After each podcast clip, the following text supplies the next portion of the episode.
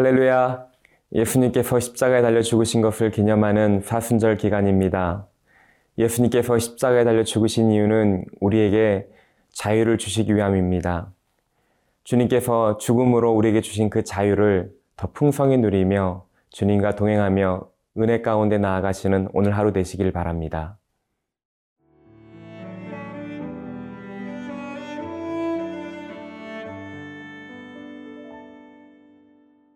갈라디아서 4장 21절에서 31절 말씀입니다.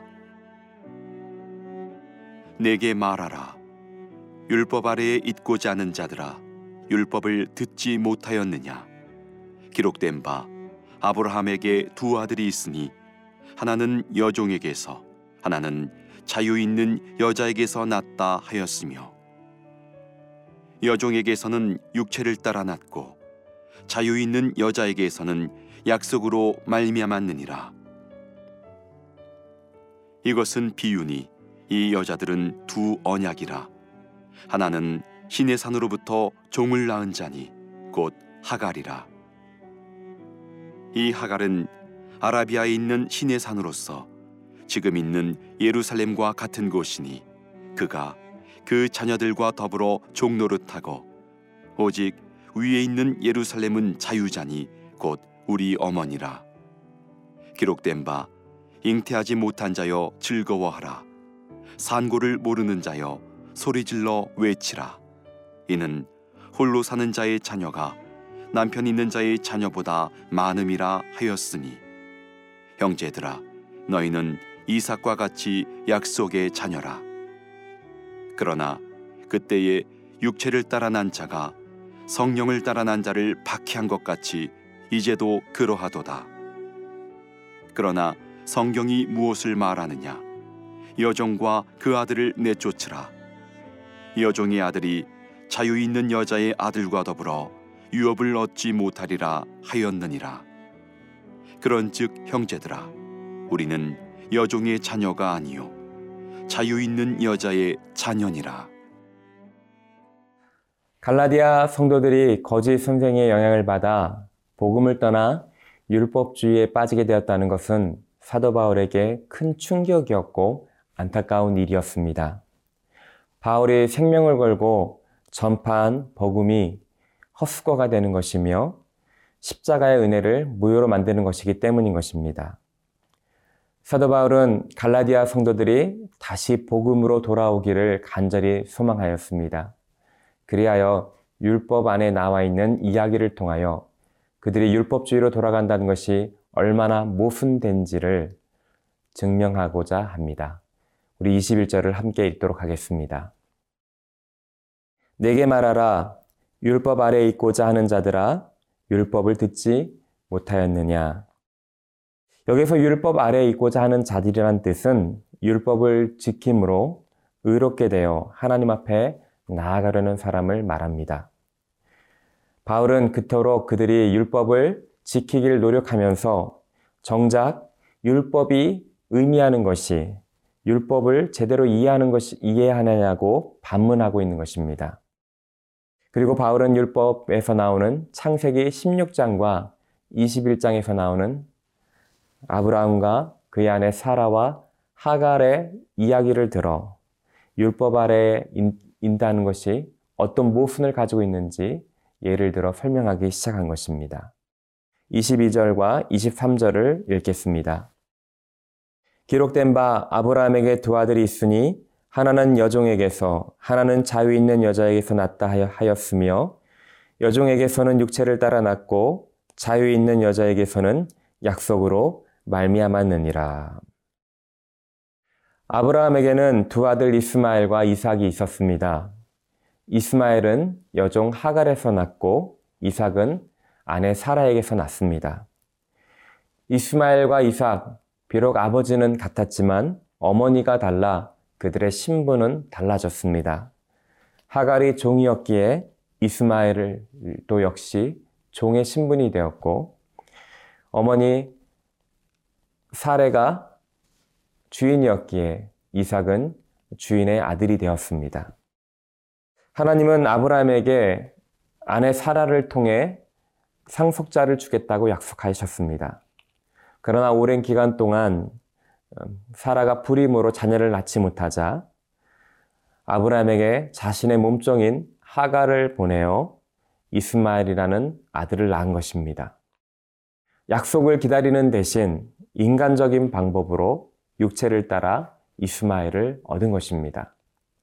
그래서 바울은 이런 이스마엘을 23절에서 여종에게서 육체를 따라 났다라고 말하고 있는 것입니다. 이스마엘은 하나님의 약속을 믿지 않는 스스로의 힘을 의지하고 불신앙의 상징인 것입니다.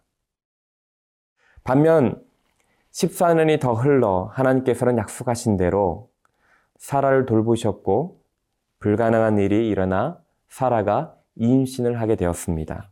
그리고 이삭을 낳은 것입니다. 하나님께서 약속을 성취해 주신 것이죠. 이런 이삭을 바울은 23절에서 자유 있는 여자에게서 약속으로 태어났다라고 설명하고 있습니다. 그러면서 바울은 이 아브라함의 두 아들의 출생이 영적인 진리를 설명하고 있다고 비유를 들어 이야기하고 있습니다. 24절, 25절을 읽도록 하겠습니다. 이것은 비유니 이 여자들은 두 언약이라 하나는 신의 산으로부터 종을 낳은 자니 곧 하갈이라 이 하갈은 아라비아에 있는 신의 산으로서 지금 있는 예루살렘과 같은 곳이니 그가 그 자녀들과 더불어 종노릇하고 바울은 하갈과 그의 아들 이스마엘이 아라비아 신의 산에서 받은 율법을 상징하고 지금 있는 예루살렘을 상징한다고 말합니다. 그 당시 예루살렘은 로마의 식민지 하에 놓여 있었습니다. 율법을 지키는 행위를 통하여 의롭게 되어 하나님 앞에 나아가려고 하는 율법주의는 이처럼 종이었던 하갈과 로마 식민 지배를 받았던 예루살렘과 같이 종노릇 하는 것과 마찬가지라는 것입니다. 이것은 아브라함의 자손으로서 자유인으로 자신들을 생각하던 유대인들에게는 큰 충격이었습니다. 이것은 동일하게 오늘 우리에게도 적용되는 진리입니다.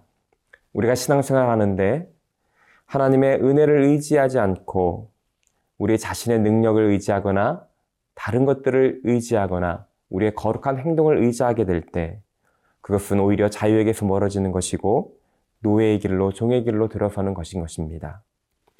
오늘 주님께서 주신 그 은혜를 더욱 붙들며 자유의 길, 종의 길로 걸어가야 될 줄 믿습니다.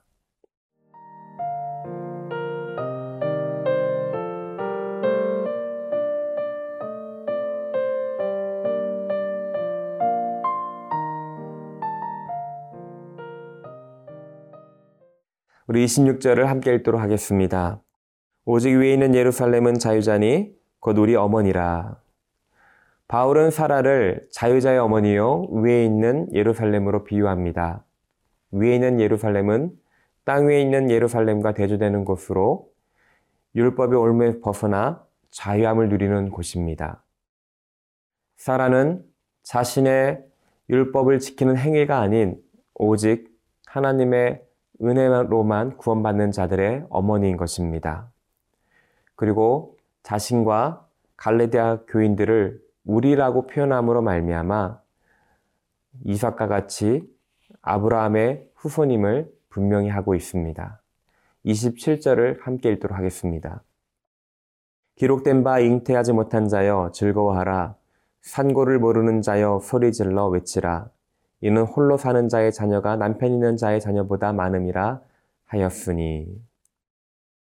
이것은 바벨론 포로기에 있어 아무런 소망이 없는 이스라엘 백성에게 하나님께서 주신 약속의 말씀입니다. 그들의 능력으로 포로에서 벗어날 수 없지만 하나님의 은혜로 그 약속을 붙듦으로 그들이 회복될 것을 말하고 있는 것입니다. 예루살렘에 자녀가 없었으나 이제는 많은 자녀를 갖게 될 것이라고 약속하고 있는 것이죠.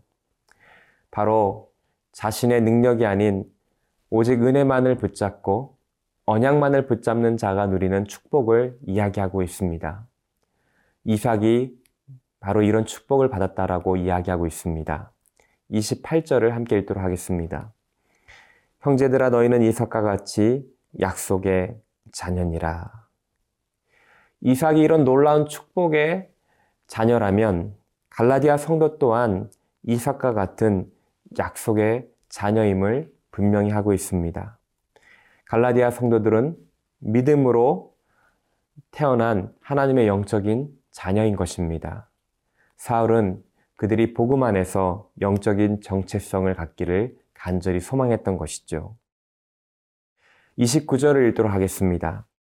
그러나 그때 육체를 따라난 자가 성령을 따라난 자를 박해한 것 같이 이제도 그러하도다. 그러면서 바울은 이스마엘과 이삭의 이야기를 통하여 지금 현재 갈라디아 교회에 나타난 현상들을 설명하고 있습니다. 창세기 21장을 보면 이스마엘의 이복 동생 이삭을 괴롭혔던 사건이 나옵니다. 육체로 난 아들이 자유자의 아들을 괴롭힌 사건인 것이죠. 율법을 준수하여 구원을 얻으려는 애쓰는 종의 자녀가 약속의 자녀를 핍박하는 것입니다. 바로 갈라디아 교회 현재의 유대주의자들이 복음을 의지하는 자들을 핍박하고 율법주의로 이끌어가는 상황을 설명하고 있는 것입니다. 우리 30절을 읽도록 하겠습니다. 그러나 성경이 무엇을 말하느냐? 여종과 그 아들을 내쫓으라. 여종의 아들이 자유 있는 여자의 아들과 더불어 유업을 얻지 못하리라 하였느니라. 그러나 이삭을 핍박한 이스마엘은 결국 추방되고 유업을 얻지 못했습니다. 마찬가지로 율법자의 율법주의자들 또한 추방될 것이며 유업을 받지 못할 것이라고 말하고 있습니다. 이렇게 율법주의로 돌아가는 것을 경고하므로 사도 바울은 갈라디아 성도들이 율법주의로 빠져드는 것을 어리석은 일임을 경고하고 있는 것이죠.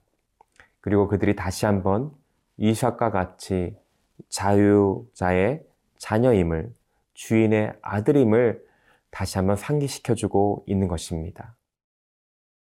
이것은 우리의 믿음 생활에서도 중요합니다. 우리가 우리 스스로의 힘을 의지할 때 우리는 율법주의의 함정에 빠지게 되는 것입니다. 오직 하나님의 은혜만을, 약속만을 붙잡을 때 우리는 하나님께서 예배하신 놀라운 유업을 선물로 받게 될 것이며 하나님의 주신 그 복들을 풍성히 누리게 될 것입니다. 오늘 하루도 여러분 산 앞에 놓여 있는 그 어려움들을 약속을 붙들며 승리하시며 흔들리지 않고 믿음의 길을 걸어가시기를 바랍니다. 함께 기도하겠습니다. 하나님, 그리스도로 말미암아 우리에게 약속을 주시고 아브라함의 자손, 당신의 영원한 유업의 후손자 삼아 주심을 감사드립니다. 오직 믿음으로만 이 축복을 누릴 수 있사오니 다른 헛된 것 의지하지 않게 하여 주시고 하나님의 은혜만을 의지하며 살아가는 오늘 하루 되게 하여 주시옵소서. 예수 그리스도의 이름으로 기도드립니다. 아멘.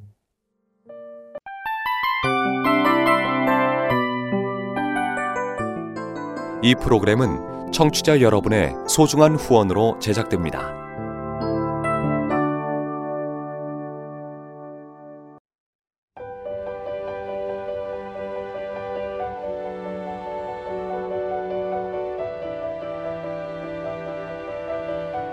세상에는 수많은 교회들이 있지만 더 깊이 있는 말씀 강해를 찾기 위해 크기로만 교회를 선정하지 않습니다. 보다 좋은 영적 콘텐츠를 더 많이 나누기 위해 방송비를 받지 않습니다. 1년 365일 복음만 전하고 싶어서 우리는 광고를 하지 않습니다. 온누리의 복음을 땅끝까지 CGN TV와 함께 땅끝 성교사가 되주세요